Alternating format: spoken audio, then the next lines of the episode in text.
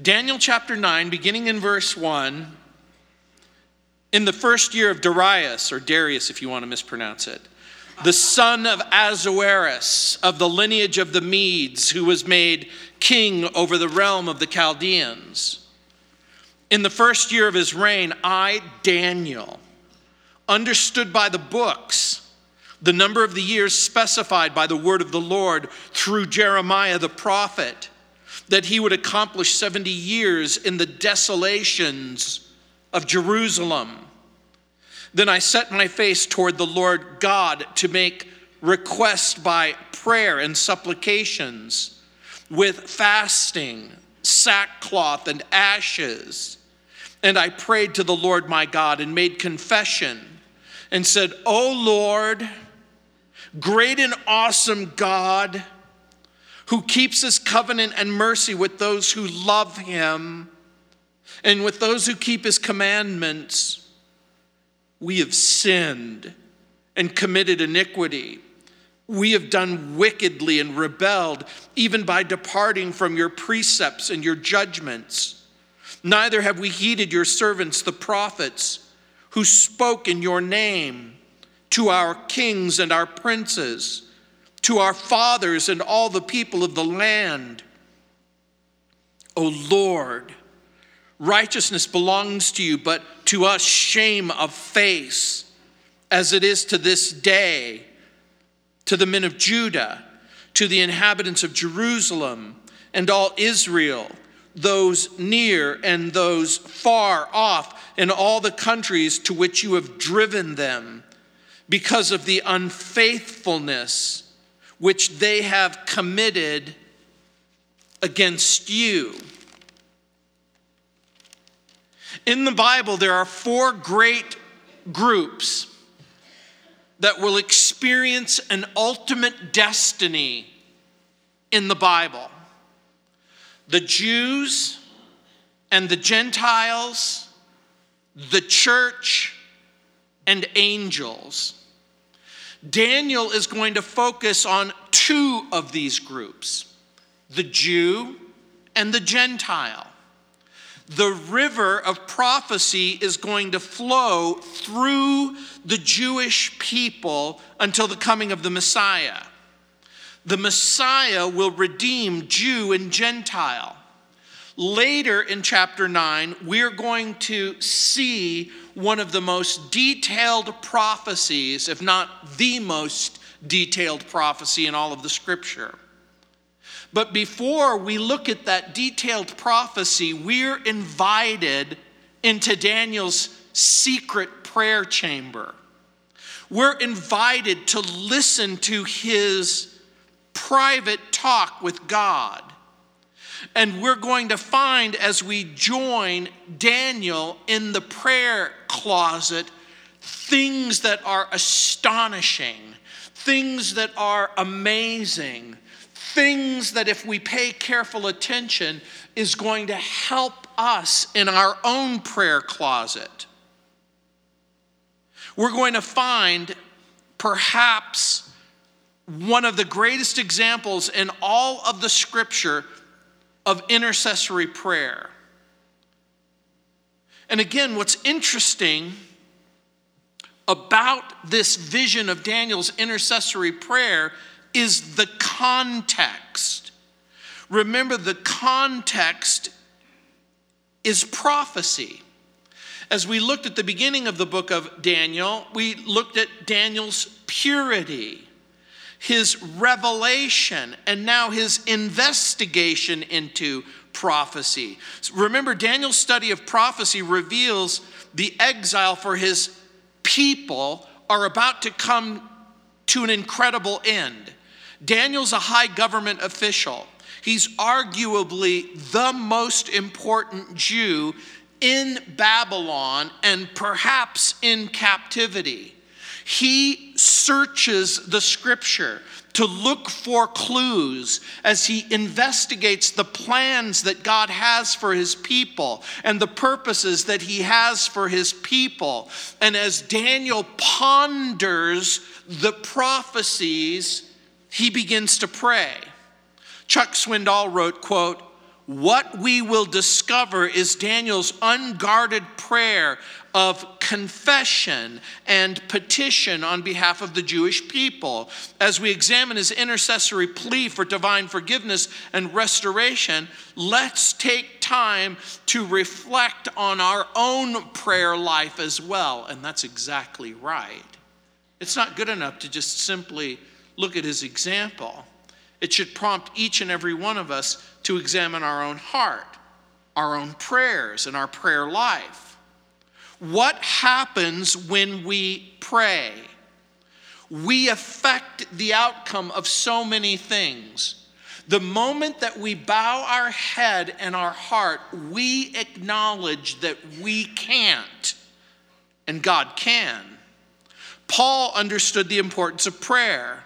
If ever there was a person who could get the job done through sheer force of will, through raw intellect, through unbelievable giftedness, it's Paul.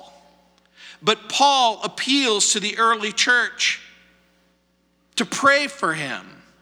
He says in Ephesians chapter 6, verse 19, "Pray for me, that whenever I open my mouth, words may be given to me so that I will fearlessly make known the mystery of the gospel, for which I'm an ambassador in chains. Pray that I may declare it fearlessly as I should," unquote.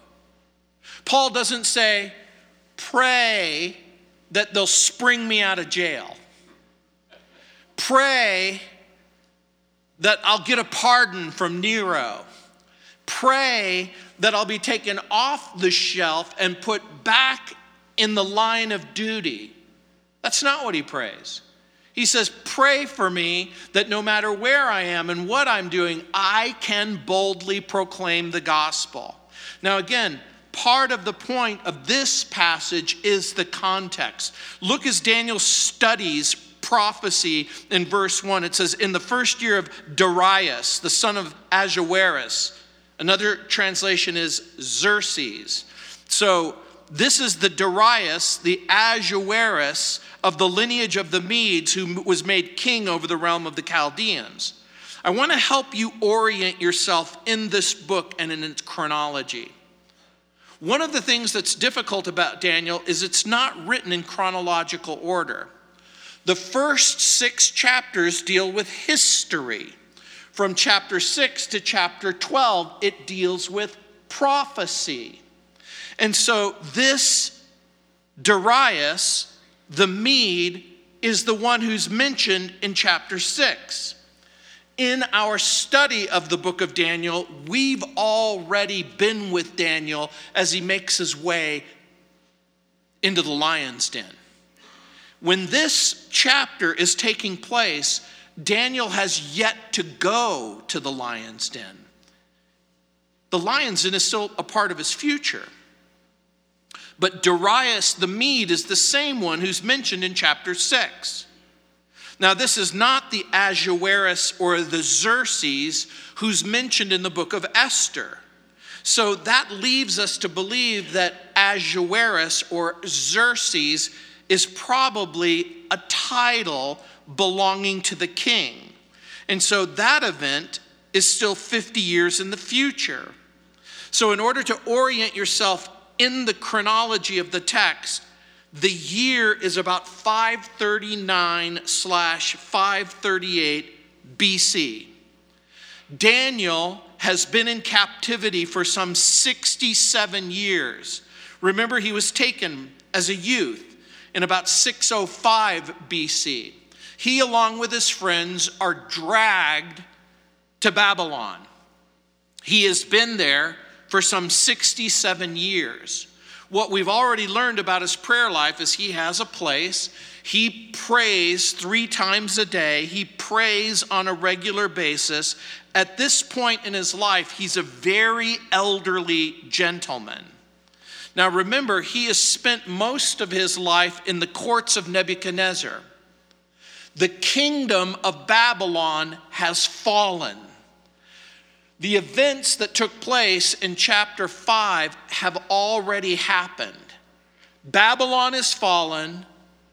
The Medes and the Persians have gained ascendancy. We have every reason to believe that he is still in Babylon when these events are taking place. So in verse 2, in the first year of his reign, I, Daniel, understood by the books the number of the years specified by the word of the Lord through Jeremiah the prophet, that he would accomplish 70 years, plural, in the desolations, plural, of Jerusalem. The desolations seems to indicate not only the time, but the intensity of the judgment. Daniel's study of prophecy is going to yield some important information. The captivity of the Jewish people is going to last 70 years. That's Jeremiah chapter 25, verse 11. Now, as you're looking at this scroll, a lot of you should be asking questions of the text. Wait a minute. Where did Daniel get the scroll of Jeremiah? Where did it come from? How is it possible that he even had it? Now, you'll remember that Jeremiah sent a letter to the exiles in Jeremiah chapter 29, verses 1 through 14. In chapter 29, verse 1, it says, Now these are the words of the letter from Jerusalem to the remainder of the elders who were carried away captive, to the priests, the prophets, and all the people whom Nebuchadnezzar had carried away captive from Jerusalem to Babylon. The book of Jeremiah was completed about a generation prior to the events of Daniel chapter 9. So I'm going to suggest something to you. Number one, this letter is circulating among the people of Babylon. Daniel already considers the writings of Jeremiah to be the scripture, to be the word of the Lord. The books or the scrolls are available to him, and they're considered sacred. Now, the reason why this is all very important is because it goes against the much repeated claim that the authority and the canonicity of the scriptures emerge hundreds of years later by various councils that a bunch of old men got together and said, this is in and this is out.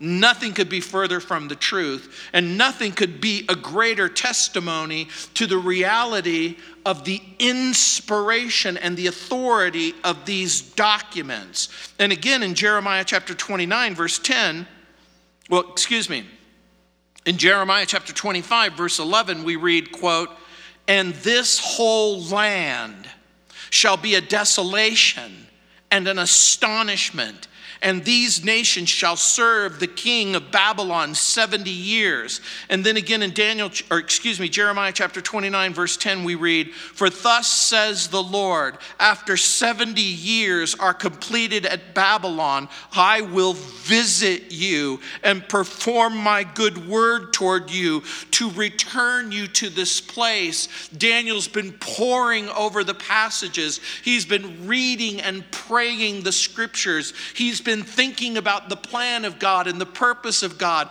He has gotten up morning after morning, day after day, evening after evening. And even though he lives in Babylon, his heart was always in Jerusalem.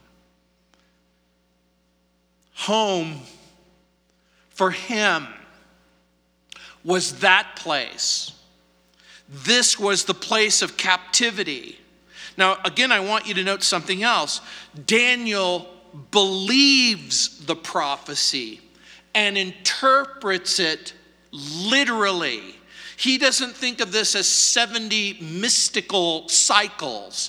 He doesn't think of them as subjective turns of events. He's literally going by the chronology. And as he's going by the chronology, he realizes that the time of captivity is fast drawing to a close, and that the time of restoration is at hand, and that the Lord has promised that he is going to return his people to the land, that he's not only going to return them to the land of Israel and specifically to the city of Jerusalem, that he's going to prosper them. But Jeremiah's letter also contained this severe warning in Jeremiah chapter 29, verses 12 through 13, that the exiles would have to confess their sin, that they would need to seek the Lord their God. So Daniel's study of Jeremiah's prophecy prompts him to examine his own heart, to confess the sins of the nation, to seek the Lord, to plead to the Lord for their restoration to the land. And so in this chapter, Daniel is going to fulfill the role of a prophet. This is the reason why Jesus refers to him as a prophet, because he is going to plead before the people of God. He is going to act as an intercessor for the people, and he's also going to act as an intermediary as God is about to reveal to him the important issues that are about to unfold. And so in Daniel's prayer, he confesses the people's sin in verses 3 through 11. He confesses Israel's suffering in verses 12 through 14. He pleads for God's forgiveness and their restoration to the land in verses 15 through 19. So let's push a little bit further. In verse 3, Daniel sets his face to pray. Look what it says. Then I set my face toward the Lord God to make request by prayer and supplication. That word could also be translated petition or lists. So he's going to make request by prayer and supplications with fasting, sackcloth, and ashes. That expression in the Hebrew language, set my face, literally reads, I gave my face. What in the world does that mean? It speaks of resolve and determination. We might even say concentration. So when Daniel is using this expression, he's basically using it in the sense of that he's setting his face towards God. Let me try and explain it. When a person has their face glued to the TV, part of the fun thing I love to do is when I'm watching TV with my wife is just to watch her face. As she's looking at the screen, the expressions that she makes, the smiles and the frowns, or if there's some sort of reptilian creature, the horror. And I try to remind her, look, it's just a TV, it's not real. When Daniel is setting his face towards the Lord, it's an idiomatic expression that means I'm going to look to you. And I'm going to look for you. And I'm going to look to you and for you until you reveal what it is that I need to have known. It's an idiomatic expression, which is an expression of resolution, of determination, of concentration. I'm not suggesting that this is some sort of New Year's resolution that Daniel's now going to promise to go to church every Sunday and pray on a regular basis. No, he has been studying prophecy. He's been examining the unfolding plans of God. He is determined to pray until he receives an answer from the Lord. And that should be one of the things that you should think about for yourself. That these aren't just a few words muttered as you get ready to close your eyes and go to sleep. This isn't some sort of Hail Mary, no offense, that takes place out of the clear blue sky where you're going to offer up some sort of prayer in the hopes that God may or may not hear it. And the reason why he is setting his face in a resolved fashion is because the stakes are so high. the captivity of God's people is about to come to a close. And you'll notice the fervency and the frequency and the intensity of your prayers is usually in direct proportion to what it is that you're praying about.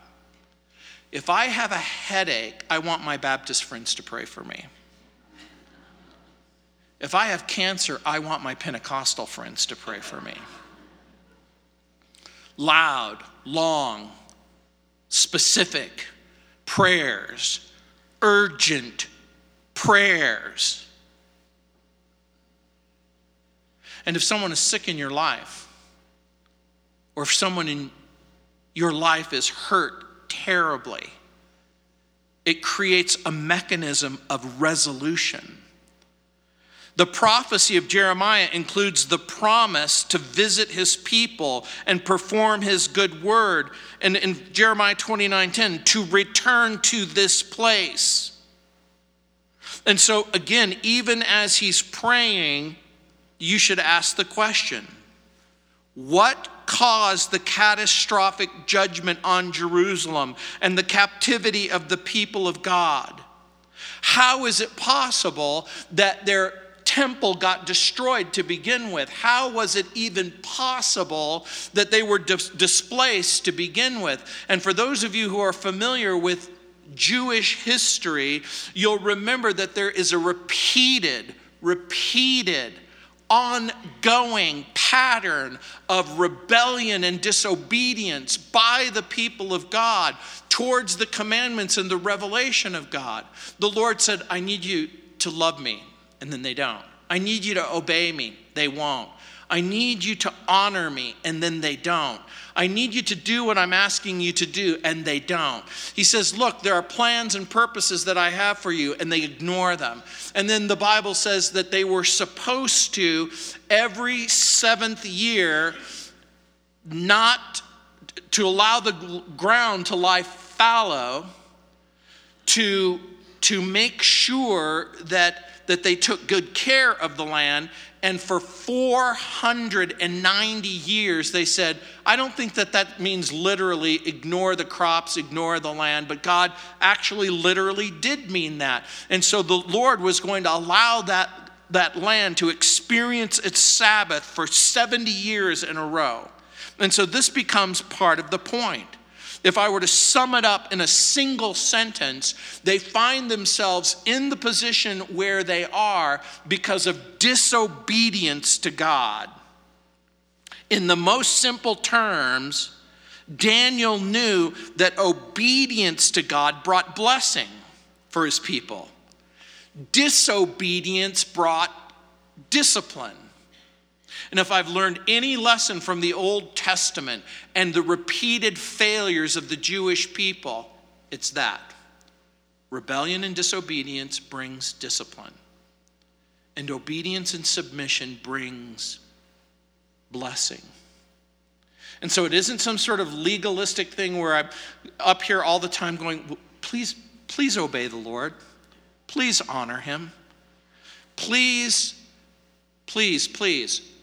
Don't lie, cheat, or steal. Please, don't be unfaithful to your wife or husband.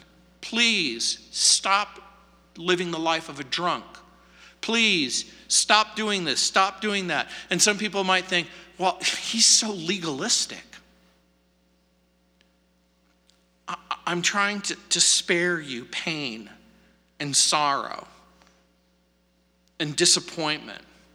Disobedience brings an invitation to judgment. Obedience brings an opportunity for blessing. The prophecies of Isaiah, the prophecies of Jeremiah, the prophecies of Ezekiel, all pointed to the people returning to the land, rebuilding the temple, awaiting God's Messiah. So Daniel's introduction to prophecy, remember his life, in order for him to live the kind of life that he has already included these issues of purity that we've talked about. But look what's happening in his study of prophecy. It isn't just to satisfy his curiosity about what's going to happen in the future. It prompts spiritual maturity and discipline. For those of you who are prophecy buffs or you're self-described prophecy buffs and you love prophecy, well, good on you. But if prophecy doesn't change your heart, if it doesn't change your life, if it doesn't purify you, if it doesn't motivate you to pray and then to participate in God's plans and purposes, not only for your life, but for the life of your family, for the life of this church, for the life of the nation, then you're missing in part the point. A study of prophecy that neglects personal purity and spiritual maturity means you're not studying it right. So when Daniel dives deep into prophecy and he discovers God's promises for the return of his people, it prompts him to pray. He makes supplication in humility. He fasts. He takes off the royal robes of his high government official. He takes off the robes that Belteshazzar has placed on him and the gold chain that he's placed on him. And he takes off and he puts on the apparel of a mourner. And in ancient Middle Eastern customs, and most particularly among the Jewish people, they would clothe themselves with sackcloth and they would put ashes upon their head as a kind of a ritual that identifies themselves with the dead. In other words, if you've ever been to a funeral, if you've ever been to a funeral parlor, if you've ever been to a place where death has taken place, and you see this casket, and you see the person in the casket, and you see the flowers, and you're looking all around at you, and you're going, what am I supposed to do? How am I supposed to think? How am I supposed to identify with those people who are grief-stricken, who are suffering such pain and grief and loss? And that's exactly what Daniel is doing. He's identifying himself with all of the people who have lost so much because of rebellion, because of disobedience, because of sin. And so Daniel is going to identify with his people and their sin, and his prayer is going to be first adoration and then confession. The prophet desires to see the discipline of the Lord for his people to come to an end. And this is part of the point for us. When a person's hurt, we want the suffering to come to an end. When they have cancer, we want them to be healed. If you have a son, a daughter, a mother, a brother, a sister, a friend who's struggling with drug addiction, you want it to come to an end. If you've got a loved one in jail, you want the incarceration to come to an end. And so the prayer of Daniel is going to contain 5 important elements. Number 1, concentration. Daniel's going to focus his prayer. He's going to take time. He's going to devote effort. He's going to avoid distraction. He doesn't allow himself to be diverted from his prayer until his prayer goals are reached. And if you really want to pray, if you want to be serious about prayer, then you're going to have to set aside time to pray. You're going to have to say, I want prayer to become a priority in my life. That means making a decision. It makes making a decision about praying. And then supplication. The Hebrew term for supplication means entreatings or pleadings. It conveys the idea of a servant pleading with his king or master to meet his needs. Daniel is in effect asking God to make good his promises. And the point is that God's character and God's mercy and God's compassion and God's love and God's willingness to forgive becomes the basis of answered prayer. In other words, the basis of answered prayer is, hey, I'm making a resolution to do this. I'm making a resolution to ask. I want to be a better person. That isn't the basis of biblical prayer. It's based on who God is, his character, and what he wants. So there's concentration and supplication and then fasting. John C. Whitcomb explains that, quote, in the Bible, fasting was never a means to get God's attention or impress him. He cites Isaiah chapter 58, verses 3 through 12. This is the impression that some people receive from people like Gandhi. There will be no pickle that will pass my lips until my people are at peace. It isn't starving yourself in order to get God's attention, like some people do. Imagine a person's bullied, or imagine a person has some horrible and terrible thing happen to them, and so they hurt themselves in the hopes that they'll get God's attention or the attention of the people who are around them. That's not the point. You're not hurting yourself or denying yourself in order to get God's attention or to prove that you mean business. Fasting is just simply a willingness to refrain from doing something so that you can do something else. Daniel's not just setting aside a meal or the meal preparation. He's doing this in order to concentrate and devote himself to the issue at hand. Daniel knew that sometimes speaking to God is more important than eating. And for the person who says, there's nothing more important to me than eating, no, we laugh. But again, it's a revelation, a priority. And so there's supplication, fasting, and humility. And like I said, sackcloth and ashes, both in the Old and the New Testament, is an outward sign of an inward humility, a humbling of the soul. This is an expression of deep sorrow for sin. And then there's honesty. Daniel doesn't try to hide anything from the Lord. Daniel's desire is to reveal everything. And we know in moments of clarity and honesty that God already knows.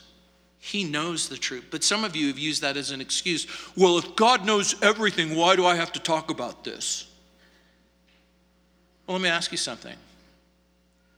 If you already know everything about your husband, or your husband knows everything about you, why should he have to talk to you, and why should you have to talk to him? I'm hoping you're saying because people who care about each other talk to each other. And people who care about each other talk to each other.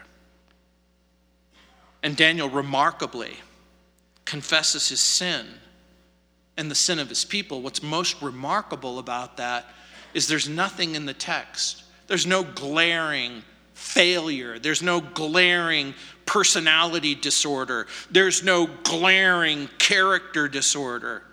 As a matter of fact, Joseph in the Old Testament and Daniel in the Old Testament are the only two characters in the Old Testament where nothing negative is said about either one of them. But he is still going to identify with his people and with their sin in adoration and confession. Look what it says in verse 4. And I prayed to the Lord my God and made confession and said, O Lord, great and awesome God who keeps his covenant and mercy with those who love him and those who keep his commandments.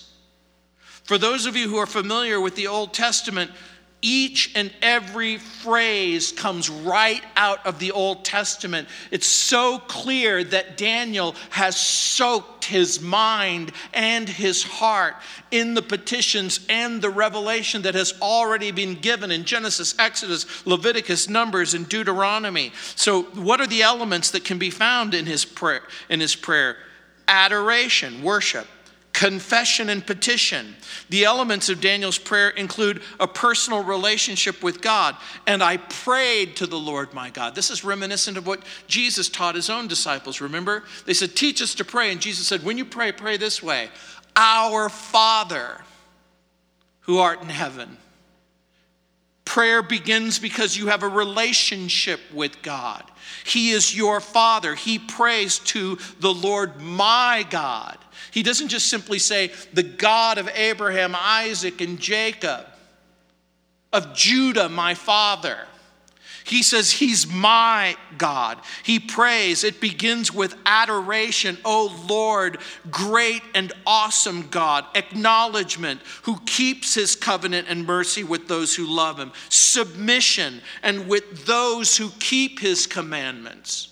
It isn't just simply that you've promised this, but it's also for those who have promised to submit to you. So in what ways are God great and awesome? Think about how Daniel has already been given supernatural revelation in dealing with King Nebuchadnezzar's dangerous dream in chapter 2.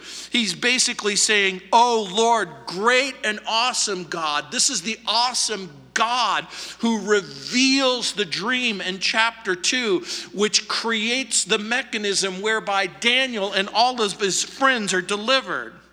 God's deliverance of his friends from the fiery furnace in chapter 3.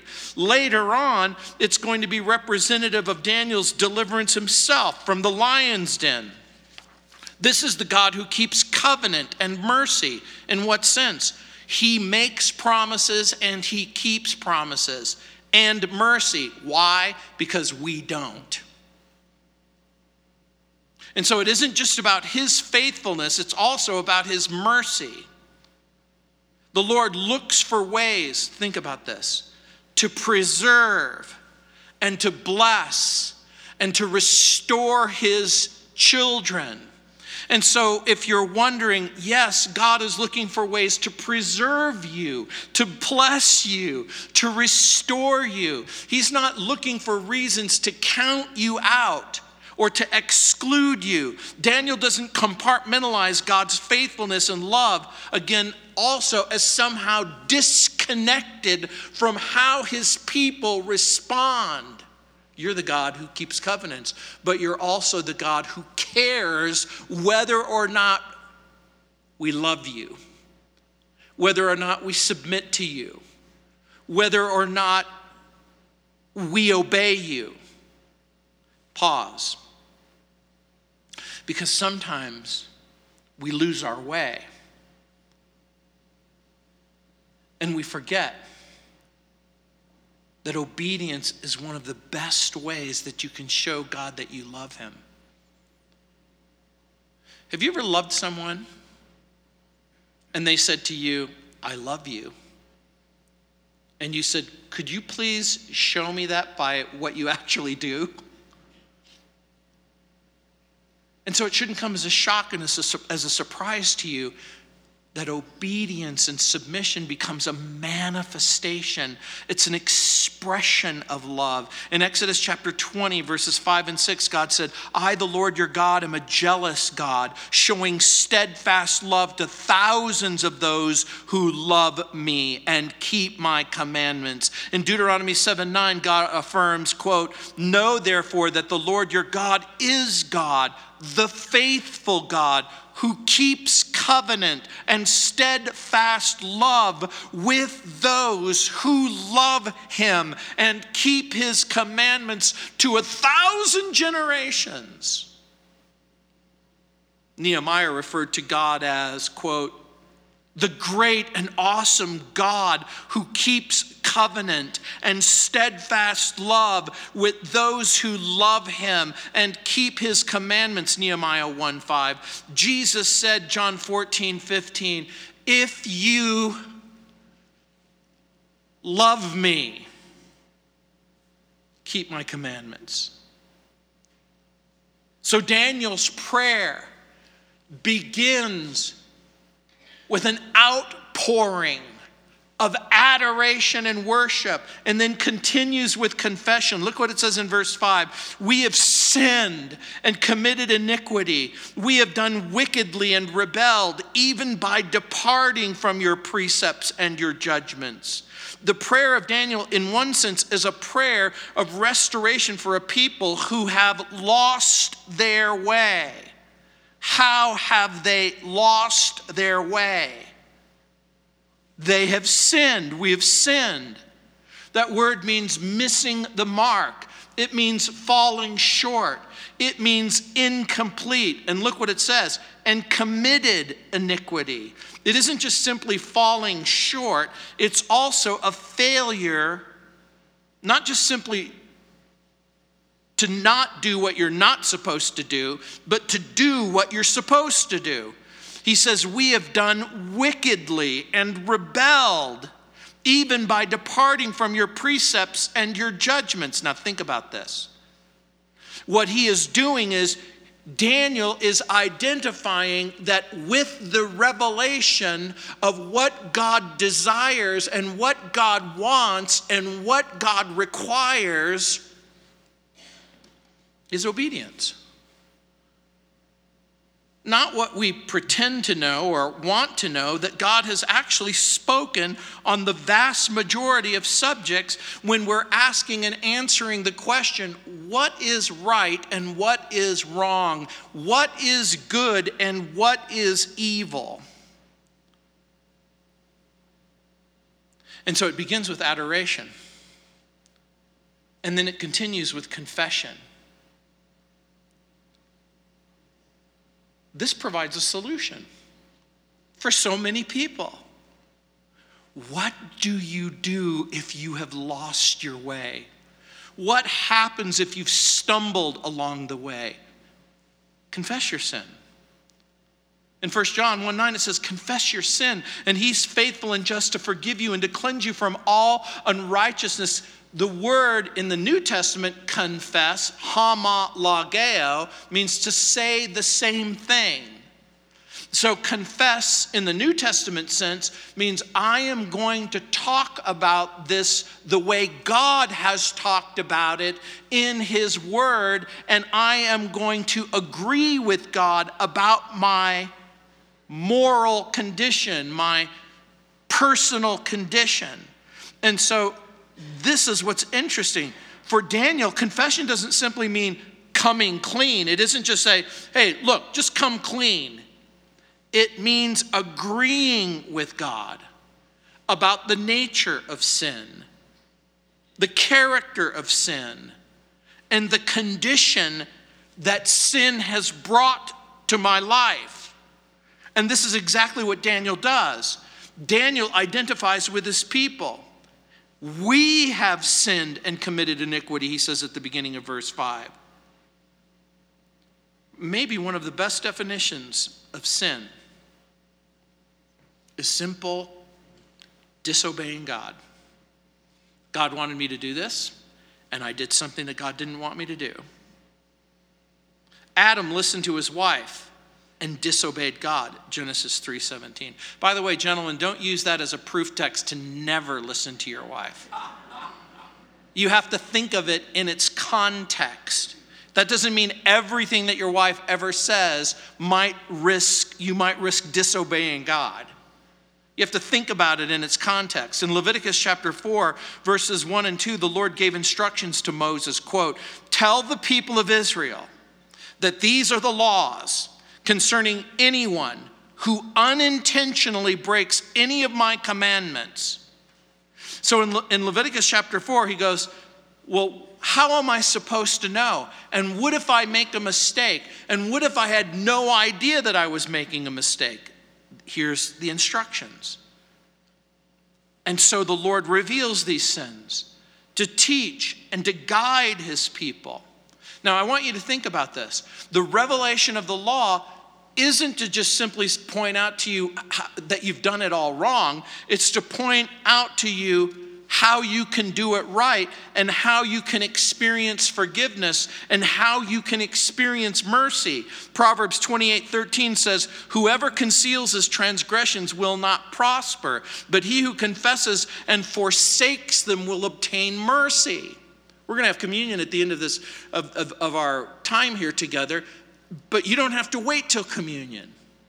You could do it right now.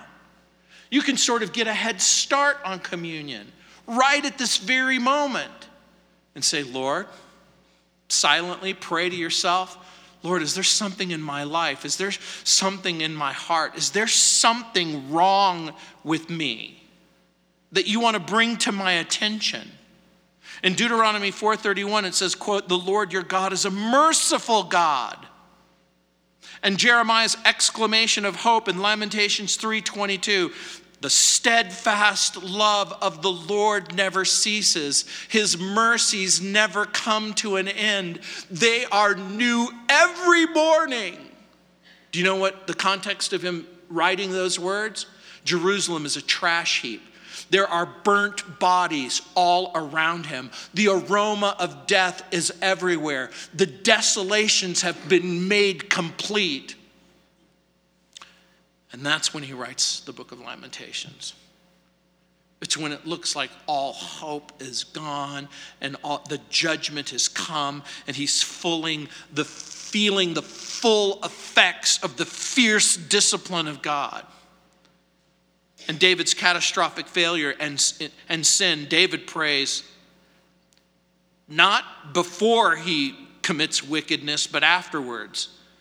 "Have mercy on me, O Lord, according to your steadfast love, according to your abundant mercies, blot out my transgressions." In case you were wondering, God wants to forgive you.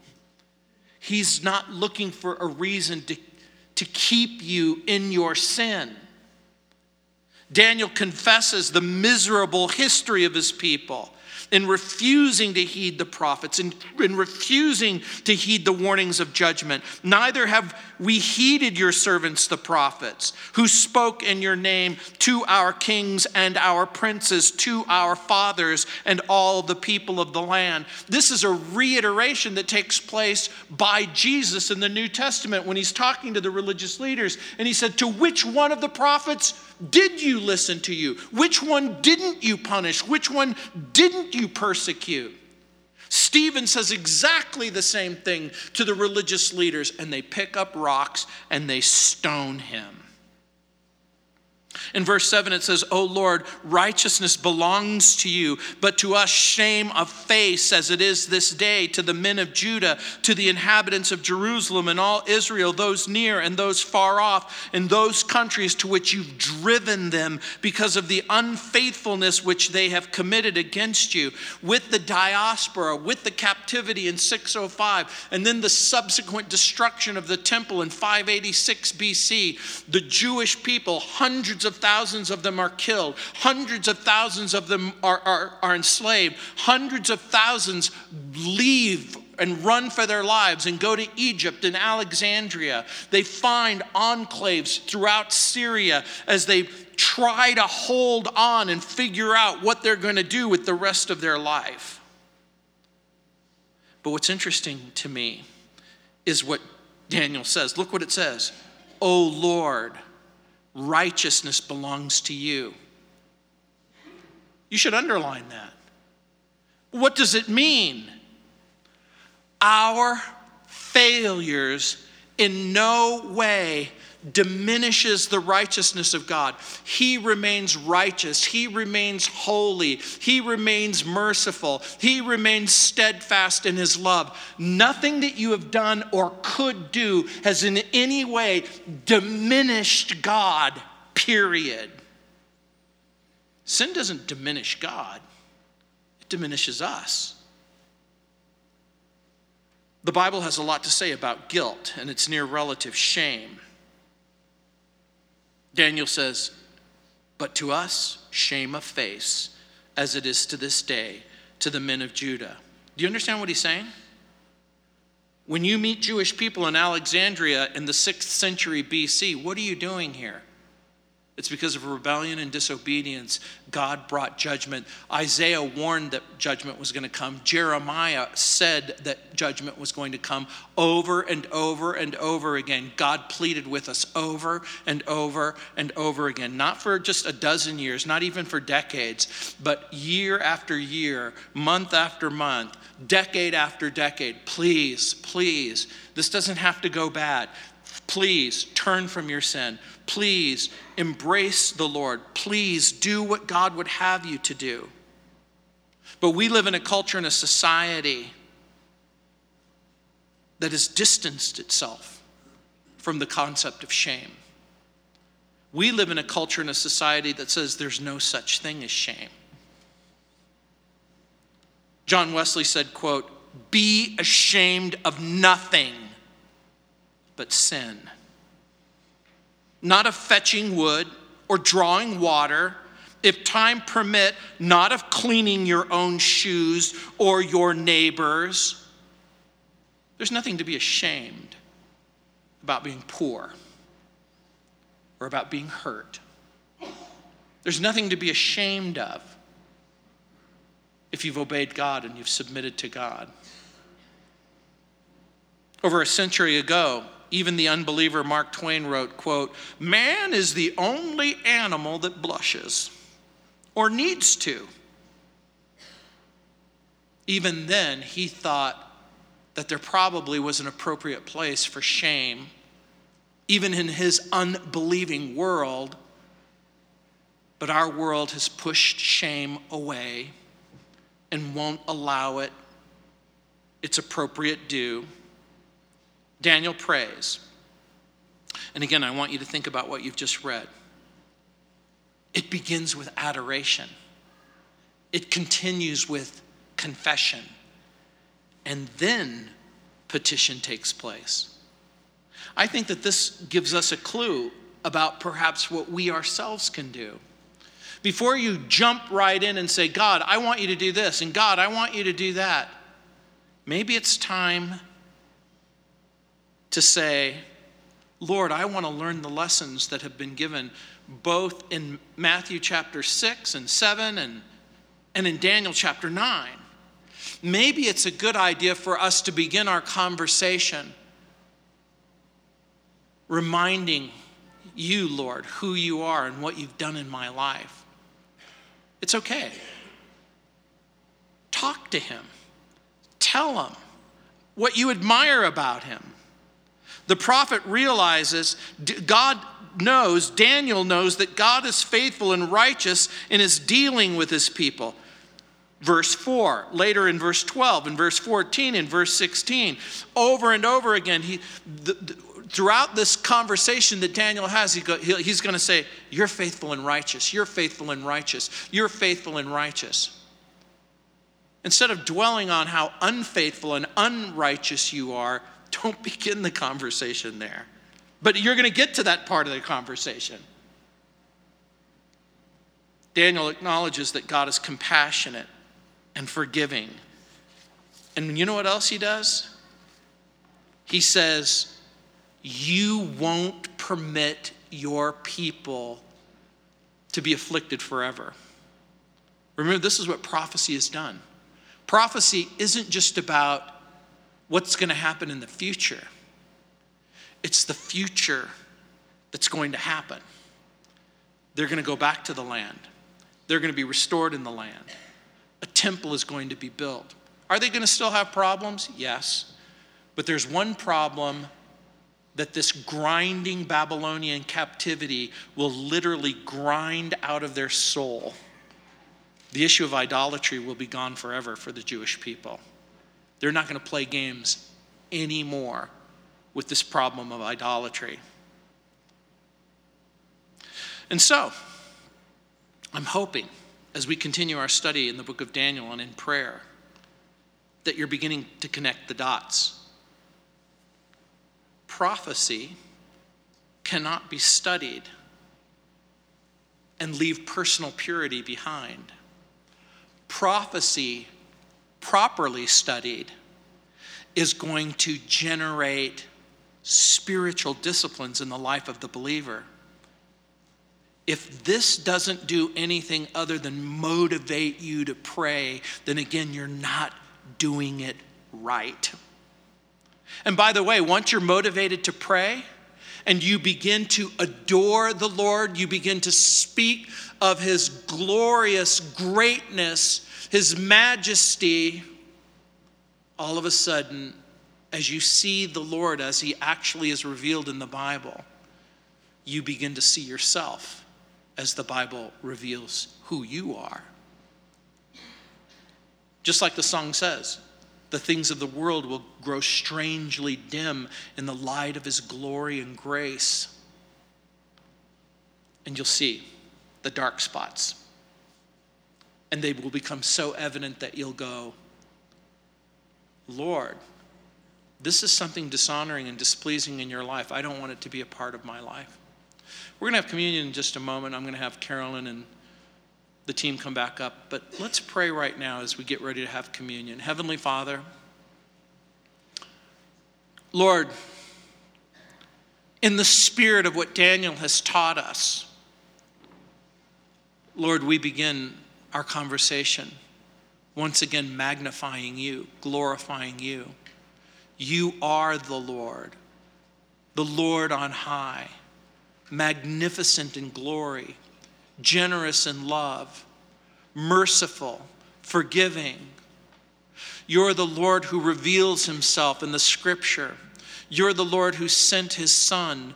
You're the Lord who tells us that he loves us and cares for us, that he's looking for reasons not to hurt us, but to help us. And so, Lord, we pray that you will touch on those areas of our life, that you would reveal to us those areas where we've fallen short, that, Lord, you will remind us that in grace and in mercy, that the New Testament remains true when John wrote, if we confess our sin, you are faithful and just to forgive us and to cleanse us from all unrighteousness. And so, Lord, we pray, based on the mercy that you've revealed in the person of Jesus, the sacrifice of your wonderful Son, that, Lord, all of the benefits that we can receive as we submit to you and trust you, including cleansing, Lord, including the power to live our lives in a way that's honoring and pleasing to you. Lord, even as we worship right now and we get ready to take communion, Lord, we pray that we will once again give you thanks and praise for the sacrifice that you've provided for us, and that you would reveal to us our sin, and that, Lord, we could experience cleansing in a fresh way. In Jesus' name, amen.